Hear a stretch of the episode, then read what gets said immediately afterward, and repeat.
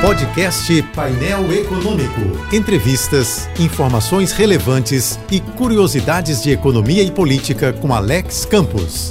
A Constituição ganhou mais uma vez. E quanto mais a Constituição ganha, melhor para a democracia e para o país. O Supremo Tribunal Federal acertou em cheio ao barrar a tese da reeleição de Rodrigo Maia e Davi Alcolumbre pelo simples fato de que a Constituição não permite a reeleição dentro de um mesmo mandato legislativo, assim como ela não permite a reeleição de presidentes, governadores e prefeitos para um terceiro mandato. Se aprovasse a reeleição de Maia e Alcolumbre, o STF teria tomado uma decisão criticada como ação entre amigos, mal falada até nas rodas da malandragem.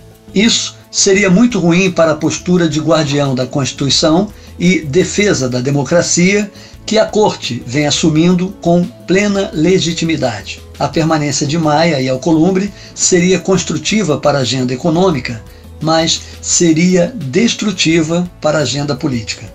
A pauta de reformas não vai ficar pior nem melhor sob comando de novos presidentes da Câmara e do Senado. Felizmente, já é de conhecimento dos deputados e senadores que as reformas tributária e administrativa são urgências de interesses nacionais. Elas não podem depender de interesses políticos ou partidários e muito menos ideológicos. Havia quem acreditasse que a tese da reeleição era uma tese de butiquim.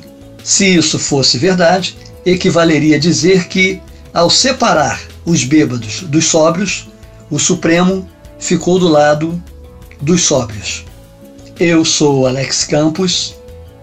Bom dia e boa sorte.